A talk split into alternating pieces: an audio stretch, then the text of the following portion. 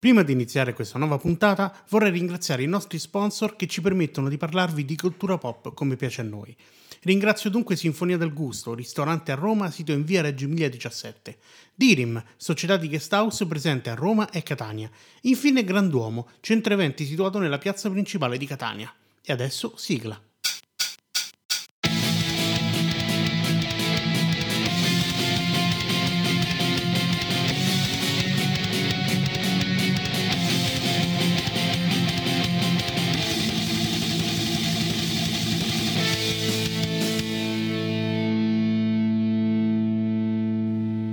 Salve a tutti e a tutti e bentornati in una nuova puntata di Gaming Wildlife e più precisamente nel terzo episodio di Sproloqui. State, sono state delle settimane veramente complesse per me, non, non lo nego, tant'è che, eh, come avete notato, eh, la settimana scorsa, quella del, della fine di ottobre, non siamo riusciti a pubblicare la nostra puntata. Mi scuso con quelli che l'attendevano, ma purtroppo è stato un mese molto molto complesso eh, perché ci tengo a ricordarvelo, io non faccio questo di mestiere, pertanto eh, ho sempre del tempo limitato da poter dedicare a questa passione sia per quanto riguarda il giocare sia anche il recensire. Inoltre eh, devo fare anche un piccolo lieto evento sono recentemente diventato padre di un terzo gatto. Lo so che tutti vi aspettate un figlio, ma io al momento sono un po' contrario alla politica della ministra Roccella, pertanto ho preferito prendere in adozione un nuovo gatto. Eh, che mi farà compagnia. Eh, gatto nero che adora arrampicarsi sulle cose, incluse le gambe mie e della mia compagna, ragion per cui è stato chiamato opportunamente Miles e, e questo ci permette di arrivare al fulcro di questa puntata eh, che è dedicata a Spider-Man 2, titolo eh, di Insomniac Games uscito il 20 ottobre di quest'anno 2023 e che è un sequel sia di Marvel Spider-Man del 2018 che Marvel's Spider-Man Miles Morales del 2020, spin-off dedicato proprio al, allo Spider-Man di colore che eh, è stato introdotto nel precedente episodio. Ci sono due cose che vi voglio dire prima di iniziare veramente a parlare del gioco. La prima è che eh, per giocarvelo, se ne sentite il desiderio, vi consiglio caldamente di recuperarvi tutto quanto. Non intendo ovviamente solo il primo Spider-Man e Miles Morales, ma anche i DLC del primo Spider-Man. Perché io non lo sapevo, non, cioè, comunque non mi ricordavo che avessero fatti dei, dei DLC per il primo e alcuni avvenimenti nel gioco, nel 2, sono comunque collegati con eh, gli episodi precedenti, soprattutto alcuni personaggi che vengono introdotti poi nella trama, non in quella principale, più o meno, però ecco, diciamo che eh, potrebbe essere utile aver giocato a entrambi i giochi per avere una maggiore cognizione di causa di quello che succede in questo secondo episodio. Può sembrare scontato, però ripeto, io i DLC non me li sono giocati del primo Spider-Man, quindi qualcosetta non mi è tornata tantissimo. Però è andata così, non, non avrei avuto il tempo materiale di farlo, onestamente. La seconda, ed è, ci tengo molto a dirla adesso che inizia la puntata, è che questa sarà una recensione con spoiler. Visto che per fortuna, avendo tempi molto dilatati, non riesco a rispettare gli embarghi sostanzialmente, questo mi permette per fortuna anche di poter parlare un po' della trama del gioco, cosa che purtroppo in molte recensioni non può accadere per motivi appunto di embargo, visto che eh, è, non è possibile sostanzialmente parlare delle, della trama eh, per accordi presi con il, la casa che distribuisce il gioco, ma anche generalmente per non rovinare le esperienze ai giocatori. Io invece però sono dell'avviso opposto, ovvero che mh, parlare della trama nel suo complesso è essenziale per poter comprendere il gioco, anche perché soprattutto in questo Spider-Man 2 ehm, lo trovo di vitale importanza. E quindi cominciamo subito a descrivere un attimo qual è la situazione. Peter Parker e Miles Morales non sono soltanto accomunati dal fatto di essere entrambi degli Spider-Man, ovvero individui che, morsi da un ragno radioattivo, si sono ritrovati dei poteri da ragno che gli permettono quindi di diventare del, degli atleti formidabili e quindi di prestare poi i loro poteri al servizio della gente. Sono anche accomunati dal fatto che non sanno che cosa fare nella loro vita. Mm, Peter, per esempio, è un scienziato fortissimo eh, geniale quasi. D'altronde si è creato anche tutta la sua attrezzatura da solo, quindi insomma devi essere comunque una bella capoccia, tuttavia non riesce a trovare un vero e proprio lavoro eh, o una forma comunque di sostentamento solida che gli permetta di poter vivere in totale indipendenza. Al suo fianco c'è sempre MJ, che comunque eh, Mary Jane, eh, per capirci, insomma, Mary J. Watson, che mh, è sì una giornalista, però appunto come sapete perfettamente, come so perfettamente anche io, fare il giornalista nel 2023 è comunque un problema, che tu sia di settore oppure no. Eh, dunque eh, il problema principale di Peter è proprio quello di riuscire a trovare una stabilità eh, economica vera e propria, perché comunque fare il supereroe effettivamente non è redditizio, o almeno non lo è nell'universo in cui è ambientato Marvel Spider-Man, perché eh, se pensiamo alla saga cinematografica, per esempio, eh, sì, Tom Holland eh, è comunque un bimbo ragno, però intanto c'hai Iron Man accanto. E più in generale, tanti supereroi eh, hanno comunque già dei soldi di loro. Pensiamo per esempio ecco, a un Batman che si può permettere un sacco di robe perché comunque di base è un milionario, un miliardario, quel che è. Invece, ehm, in questo caso, Peter rappresenta proprio la, l'archetipo principale dello Spider-Man, ovvero il supereroe con i super problemi.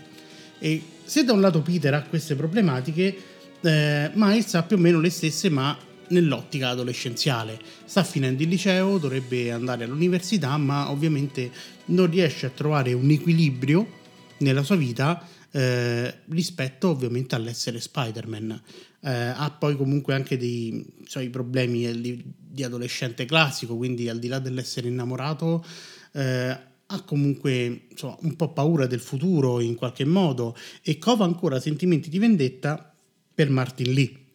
che è il famoso Mr. Negative che avrete conosciuto in caso se avete giocato il primo Marvel Spider-Man che è sostanzialmente eh, la, il super cattivo che uccide il padre eh, da qui sarebbe bellissimo aprire una parentesi su Spider-Man, un nuovo universo e i vari film della Sony che sono credibili e che spiegano molto bene anche tutta questa necessità di eh, Spider-Man di ricevere delle tragedie, eh, ma non è questo il luogo. Mm, però poi ne riparliamo un attimo eh, del cinematografico, lo mettiamo solo un attimo da parte. In sostanza la trama quindi va avanti eh, mettendoci un po' nei panni dell'uno, un po' nei panni dell'altro, eh, cercando di risolvere questo problema. Per esempio, nel caso di Peter, eh, torna Harry, Harry, il suo amico Harry Osborn, figlio del famoso Norman, che sarebbe Green Goblin, ma non mi pare che in questa situazione lo sia ancora diventato, eh, che sembra proporgli insomma una novità incredibile, ovvero lavorare come scienziato in una fondazione finanziata comunque dalla Oscorp, che sì, è sempre una compagnia cattiva, però sembra che voglia fare del bene, eh, soprattutto incontrando poi un Harry che sta in salute, perché eh, in questo universo Harry sta male, eh, che però sembra essere guarito da questa malattia per eh, motivi però misteriosi che Harry non vuole svelare, però ve li svelo io. Sostanzialmente lo scienziato, il dottor Connor, che sarebbe Lizard in tutto ciò, eh, ha ritenuto appropriato utilizzare un simbionte alieno eh, per curare i problemi di ehm, Harry. Una scelta incredibilmente logica, ragionevole, che non metterà sicuramente nessuno in pericolo, anche perché all'inizio sembra che pure Harry sia un mezzo supereroe, finché ehm, poi non arriva Kraven. Kraven è il secondo nemico, il primo neanche a dirlo è Venom, però insomma, poi ci arriviamo un attimo pure lì. Scusate, io però sono un viziato delle parentesi, quindi mai vi, vi abituerete insomma mano a mano che vado avanti. Stavo dicendo, abbiamo Kraven che è, è un personaggio che a me affascina tantissimo, forse perché è uno dei primi super cattivi che ho conosciuto nella mia vita, di, di fumettaro, poco fumettaro in realtà. E, ehm, insomma, Kraven è un cacciatore russo eh, che eh, ha, ha l'ebbrezza della caccia proprio nel DNA e quindi Sco trova in New York e la sua quantità esorbitante di super cattivi uno splendido luogo di caccia, eh, perciò decide di far evadere tutti i cattivi, super cattivi che sono imprigionati nel raft per liberarli e poi cacciarli per vedere se sono delle prede alla sua altezza. Mm, quindi la trama va avanti seguendo entrambe le disavventure, prima eh, portando avanti la storyline di Kraven in, avanti, ma tenendo quella di Venom comunque sotto traccia perché eh, in uno scontro particolare Peter viene ferito gravemente e il Venom che sta su Harry eh, si trasferisce su Peter per salvargli la vita. Questo ovviamente però comporta anche che Peter acquisisce nuovi poteri e soprattutto comincia a, ad essere eh, sopraffatto mentalmente dal simbionte eh, andando quindi a creare tutta una serie di casini che poi si vengono, vengono risolti insomma ovviamente eh, verso la fine del gioco che però ecco porta comunque avanti un po' di oscurità nella trama di Peter rispetto a quella invece di um, Miles che rappresenta più un viaggio di formazione comunque, come è giusto che sia, visto che lui è un adolescente che non sa ancora cosa deve fare eh, e comunque tutta la sua storyline è basata sul desiderio di vendetta su Martin Lee. Perché comunque Martin Lee, nel momento in cui viene liberato dal raft, eh, Miles ha anche l'occasione di poterlo uccidere, oggettivamente parlando, però si tiene e viene comunque molto confuso da questo avvenimento, eh, tant'è che poi arriva anche una sorta di rappacificazione o comunque una presa di coscienza di quello che vuol dire essere sostanzialmente un eroe e comunque anche il rispettare il famoso dogma che eh, Spider-Man non uccide. Insomma, Miles comunque eh, rivela appunto di essere un ragazzo combattuto nella sua doppia identità. Ehm, oltretutto dobbiamo anche non dimenticare il famoso trauma che ha subito con Finn, la sua amica d'infanzia,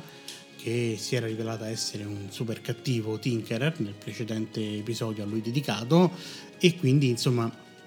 c'è tanta confusione in lui e soprattutto nel momento in cui eh, Peter viene sopraffatto da Venom la mancanza di un mentore diventa eh, molto forte in lui e lo porta quindi a non capire bene cosa fare successivamente, a non, non sapere bene come orientarsi. Una cosa che poi ho apprezzato molto, diciamo, è che la trama comunque non si riserva eh, di, non, di, nascondere la violenza, ma la esalta nella misura in cui comunque ecco, vediamo dei personaggi che muoiono effettivamente, ma anche male,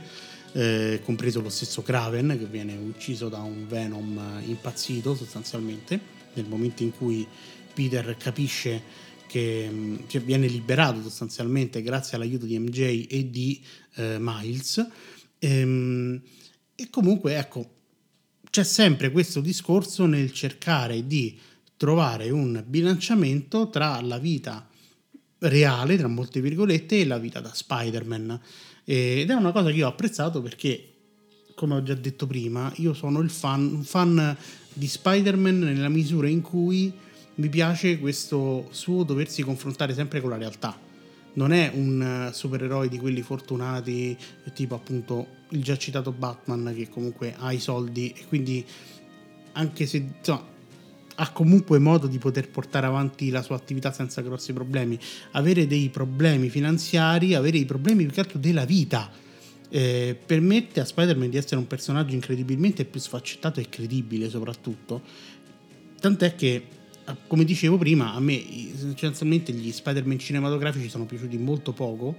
o comunque li ho apprezzati fino a un certo punto, perché comunque vedere questo eh, ragazzino che comunque si ritrova Tony Stark come padre putativo, secondo me fa perdere un po' di qualità eh, questo, questo eroe, secondo me.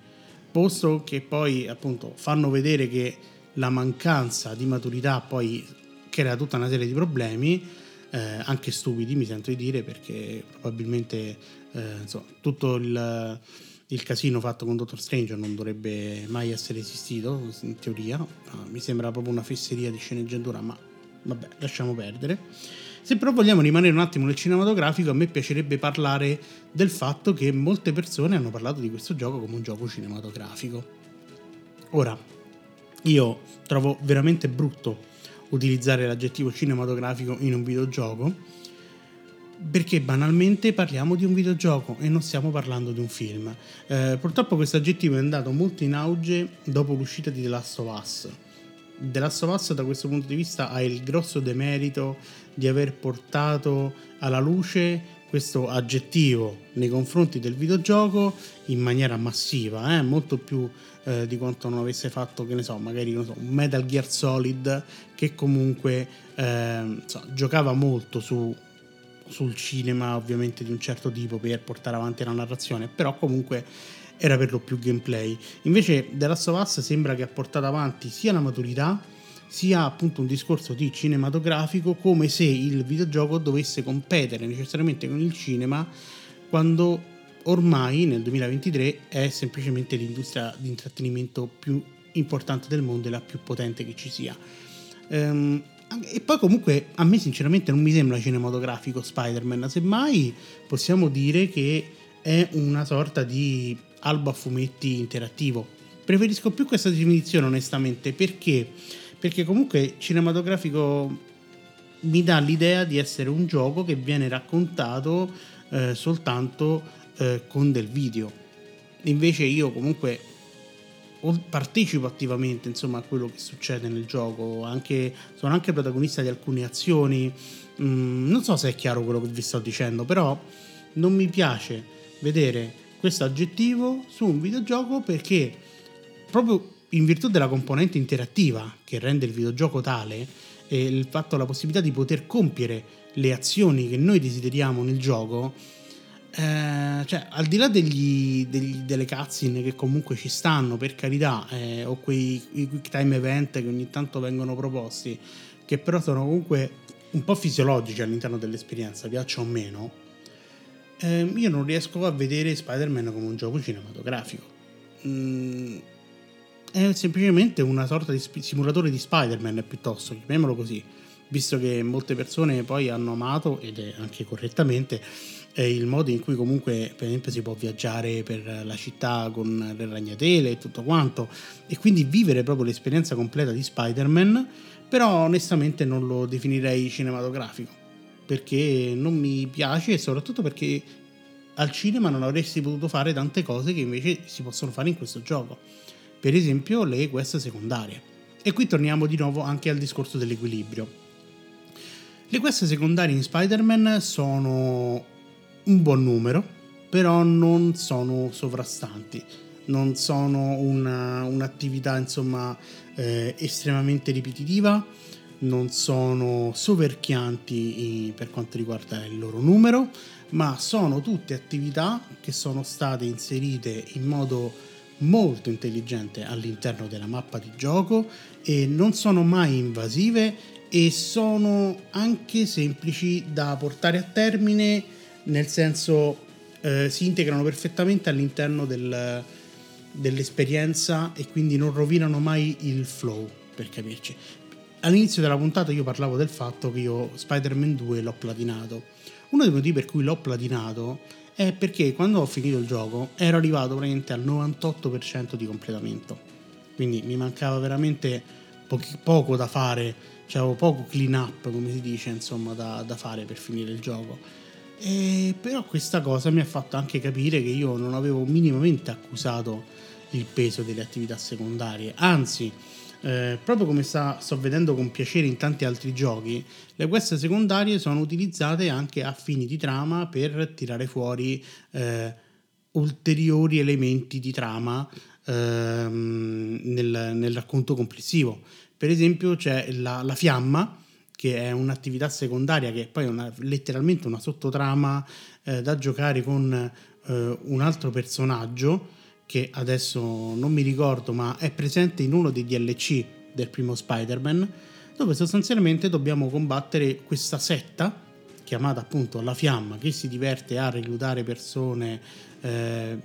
in nome di, una, di, un nonsense religioso che dovrebbe culminare poi nella, nell'ora scarlatta e si divertono anche a marchiarsi a fuoco in base al loro grado per capirci. Ecco questa sottotrama eh, è divisa in eh, tre o quattro, se non sbaglio, attività, è mediamente lunga, ma appunto porta poi nuovi elementi della trama, oltre a dare un spunto extra sul futuro, visto che eh, sembra che per qualche motivo eh, un, il cattivo, diciamo, di questa sottotrama è a conoscenza dei simbionti e ne trova un altro che è Carnage sostanzialmente ed è una figata da questo punto di vista perché se non me la fossi giocata non avrei saputo magari questa cosa, però è anche giusto il contrario. E appunto rimodulando le subquest, eh, Insomniac ha fatto sì che chi vuole giocarsi il gioco è liberissimo di farlo, anche se ovviamente ci sono un po' di difficoltà poi perché per migliorare insomma, il proprio albero delle abilità eh, c'è comunque bisogno di farle, eh, quindi però non le rende mai delle attività tediose, questo è quello che voglio dire. In particolare brillano poi le quest dell'app, eh, che vuol dire nel Miles Morales eh, viene introdotta la Spider App, che è un'app dove i cittadini di New York possono mandare delle segnalazioni a Spider-Man su eventuali crimini e cose del genere. Se nel Morales erano per lo più attività appunto secondarie o anche magari attività ripetitive come che ne so, segnalazione di un rapimento, di una rapina, di un'effrazione, cosa che succede anche in questo gioco, eh, sia chiaro, però con una cadenza un po' più dilatata, nell'app abbiamo modo di eh, giocare delle avventure speciali che eh, oltre a ripassare, a comunque a rivangare il passato magari di Peter eh, e dei vari comprimari, eh, permettono appunto di avere anche un occhio di riguardo su delle sottotrame che se,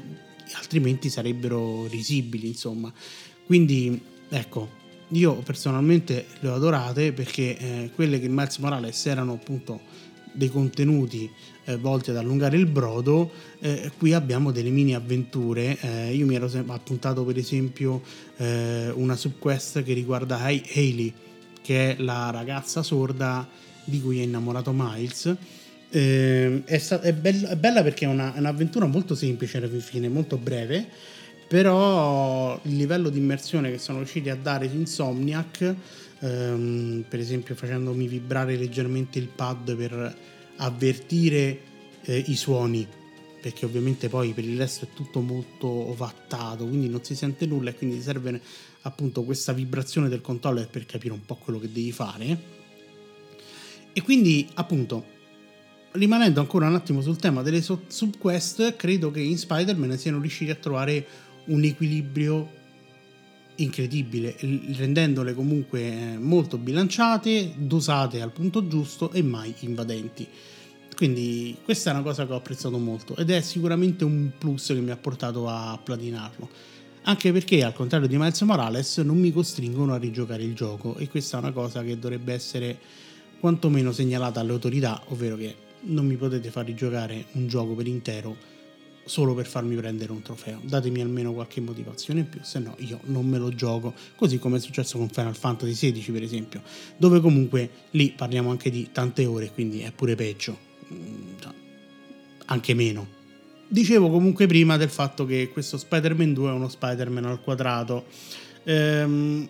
ripeto, è tutto più grande, la città ovviamente è molto più espansa, abbiamo dei quartieri extra che sono esplorabili, abbiamo anche un doppio albero delle abilità, anzi scusate, triplo in realtà, perché abbiamo de, un albero di abilità specifico per Peter e per Miles e poi abbiamo un albero invece comune eh, che può essere utilizzato per migliorare le nostre capacità e, e i nostri eh, attacchi abbiamo poi anche dei gadget eh, rinnovati del, um, e un nuovo um, diciamo albero dedicato alle tecniche dove possiamo migliorare la nostra eh, salute, migliorare il nostro danno, eccetera, nonché una valanga di costumi, ce ne saranno credo quasi boh, una sessantina tra una cosa e l'altra, eh, alcuni anche strepitosi come eh, per esempio il costume di Spider-Man Noir che ovviamente grazie alla tecnica sono riusciti a farlo muovere esattamente come nel film, quindi con quei frame in meno legati ai film d'epoca che a me mi ha fatto volare altissimo ed è uno spettacolo da vedere. E anche poi i costumi un po' più discutibili come il costume finale di Miles Morales che per me è bruttissimo però capisco che a lui gli serviva comunque un modo per poter eh, tenere bene i dread e quindi lo posso comprendere fino a pagina 2 però eh? perché poi è comunque insomma una cozzaglia di colore un po' discutibile ed è soprattutto poi se lo volete vedere stanno praticamente commercializzando la maglietta di quelli di Adidas quindi perché avranno fatto un qualche accordo pure con loro quindi figuriamoci mm, poi non so bene cos'altro potrei dirvi a riguardo, nel senso io l'ho trovato un bel gioco, non, non mi ha esaltato tantissimo, non, non, ci, mm, non, ci, sono impazzito, però devo dire che sono, le ore che ho speso a giocare a Spider-Man sono state comunque molto piacevoli. Eh, non ho veramente trovato nessun difetto importante, nel senso comunque la formula è rodata, cioè era veramente improbabile riuscire a fare un seguito cattivo, eh, soprattutto dopo aver comunque fatto un allenamento um, nei capitoli precedenti. E anche cercando, anche scomodando magari Batman Arkham, perché comunque è ovvio che per dire il sistema di combattimento è palesemente quello della serie Arkham, quindi um, è, è, è, perfetto così com'è, nel senso ci sono delle piccole aggiunte, dei poteri extra che comunque permettono di eh, insomma cambiare un po' i poteri a proprio piacimento se magari si preferisce più un fare di danni ad area piuttosto che danni singoli, però il sistema di combattimento quello è. La colonna sonora, se vogliamo, non mi ha fatto impazzire, cioè l'ho trovata buona, ma nulla di saltante. Se dobbiamo, insomma, cominciare a sciarinare giusto qualche difetto, però ripeto, eh, la parola equilibrio io non la sto usando a caso, nel senso è un titolo estremamente equilibrato che fa il suo lavoro in modo più che dignitoso, eh, non è un titolo che eleggerei come capolavoro, non lo definirei totalizzante, è sicuramente un ottimo gioco, va bene? Posso spingermi ad ottimo, non è un, un capolavoro che vi cambierà la vita, questo penso sia chiaro a tutti, ma penso che sia chiaro soprattutto a Insomniac, mm, perché comunque non penso che pre- prevedessero di fare chissà che, che titolo, soprattutto una volta che si perde l'effetto sorpresa perché insomma diciamocelo chiaro e tondo nel momento in cui mi esce il primo Spider-Man io sono sorpreso da quello che si riesce a fare già mh, mm, adesso ovviamente rimango un po' più freddo anche sotto il profilo tecnico per esempio io sono più che soddisfatto, però onestamente non mi aspettavo granché. Poi state parlando con una persona che comunque um, ritiene che già con PlayStation 4 si siano fatti degli enormi passi avanti a livello tecnico, al punto che ormai se proprio dobbiamo parlare di qualcosa di utile per quanto riguarda il passaggio generazionale, eh, hanno senso soltanto due cose. Uno, una fedeltà grafica migliore e soprattutto una fluidità cioè è netto il passaggio che c'è stato con PlayStation 5 eh, per quanto riguarda la fluidità del gioco, perché io comunque con questo Spider-Man sfrecciavo in giro per i palazzi, ogni tanto avevo qualche cosa che saltava, ma vabbè, glielo posso anche concedere se è una cosa che mi succede ogni 8 ore. Però il punto è che ormai eh, rispetto a PlayStation 4 abbiamo semplicemente una maggiore stabilità e poi per quanto riguarda i dettagli secondo me non è un gioco che eh, vive di quello, insomma, semmai eh, avere una PlayStation 5 che ti regge tutto il baraccone ti ha permesso per esempio di avere una resa del traffico e delle persone più realistica, eh, quindi avere comunque una New York nettamente più viva quando serve farla vedere. Ehm, però ecco, non, non mi aspettavo assolutamente una rivoluzione copernicana in senso grafico perché comunque io, io personalmente non, non, me l'aspetto. Ormai si tratta solo di lavorare sempre più di fino e cercare di fare delle cose un po' più raffinate, fermo restando che appunto le potenzialità ormai le abbiamo, cioè non dico che le abbiamo raggiunte completamente, però siamo ad un livello tale dove ormai si tratta per lo più di affinare, nel senso appunto ormai parliamo della, dell'evoluzione delle console più per quanto riguarda eh, il frame rate, eh, per quanto riguarda l'output video, cioè adesso c'è gente che ancora pensa che in questa generazione raggiungeremo l'8K, inclusa Sony perché comunque Sony ti mette il bollino dell'8K sopra alla, delle, alla confezione della console, però ecco, io ritengo che ormai sia quasi inutile dover puntare a questo tipo di, di livello. Io punterei quantomeno un 4K massimo e poi puntiamo ad una fluidità sostanzialmente. E questo Spider-Man lo fa. Lo fa con un hardware che comunque ormai sta al suo terzo anno, ma penso che solo adesso venga sfruttato appieno perché, come ho detto prima, finalmente Spider-Man 2 è un gioco esclusivo PlayStation 5 e basta. E, e quindi si vede comunque poi quando si lavora su un solo hardware che risultati si ottengono rispetto a fare un lavoro cross gen come è successo non so adesso dico pure un Gran Turismo o un God of War eh, tra l'altro poi potremmo anche fare un bel paragone tra God of War e Spider-Man, nel senso che entrambi comunque pescano a piene mani dal loro passato. Potremmo qualcuno potrebbe anche dire eh, siamo all'ennesimo more of the same, però no, non è così. Però si vede lo stacco generazionale in parte tra eh, God of War Ragnarok e Spider-Man 2 e ci mancherebbe pure, aggiungo io, però non siamo chissà a chissà quali livelli. Cioè, io ormai mi aspetto che da una nuova generazione mi aspetto non tanto un realismo, un, il fotorealismo, al quale comunque ormai siamo arrivati, perché comunque bene o male, se ti riguardi i personaggi sono tutto sommato ottimi a livello di, di dettaglio, anche se ci sono gli stronzi che dicono che Mary Jane è brutta, però cazzi loro, scusate, eh, però ogni tanto ci vuole e, e quindi siamo al punto che ormai la produzione è quella che è. Mm, funziona, mm, ripeto, mm, non voglio mettermi proprio a fare altri pipponi perché è così. Spider-Man 2 è un ottimo gioco che non fa nulla di rivoluzionario, però non per questo va necessariamente additato come un pessimo gioco.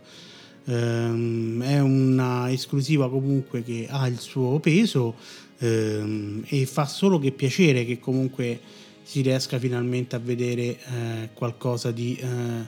notevole. Insomma, non, non, non, sarà il Goti, va bene, mettiamoci l'anima in pace, ma d'altronde lì abbiamo un Baldur's Gate 3 che probabilmente vincerà tutto, quindi non è che dobbiamo metterci lì a, a impazzire. Rimaniamo al fatto che i possessori di PlayStation 5 hanno sicuramente a disposizione un bel gioco da potersi giocare, divertente. Eh, vi consiglio comunque anche di recuperarvi gli altri, ma presumo che se siete arrivati fino a questo punto abbiate fatto già tutto, abbiate già giocato tutto, quindi non penso di dover aggiungere molto altro. E io direi anche che potremmo chiuderla qui. Non mi sento onestamente di dire altre cose particolari sul gioco, nel senso fa tutto quello, ripeto, Spider-Man 2 fa tutto quello che deve fare e lo fa benissimo. Eh, offre una trama interessante, un sistema di combattimento solido che è stato leggermente rifinito per essere un po' più interessante da reimparare. Eh, la trama è, è, molto buona grazie anche ad aver scelto, grazie, per, per, il merito di aver scelto comunque due nemici, eh, due super cattivi che sono effettivamente fighi eh, e validi come, come nemici. E quindi mm, direi che posso terminare qui il mio sproloquio sostanzialmente. Io vi ringrazio ancora per l'attenzione, vi ricordo che su Stay Nerd trovate anche eh, Japan Wildlife che parla di cultura giapponese, eh, Reading Wildlife che parla di letteratura con un certo interesse per la fantascienza e Cine Wildlife che invece parla ovviamente di ciò che esce in sala nei, in questi eh, tempi neanche troppo bui ma insomma è uscito scorsese, quindi ben venga, no? Dai. E a posto così allora. Io vi ringrazio molto per l'attenzione e spero di risentirvi molto presto. Ci risentiamo ad una prossima puntata. Ciao a tutti e a tutte.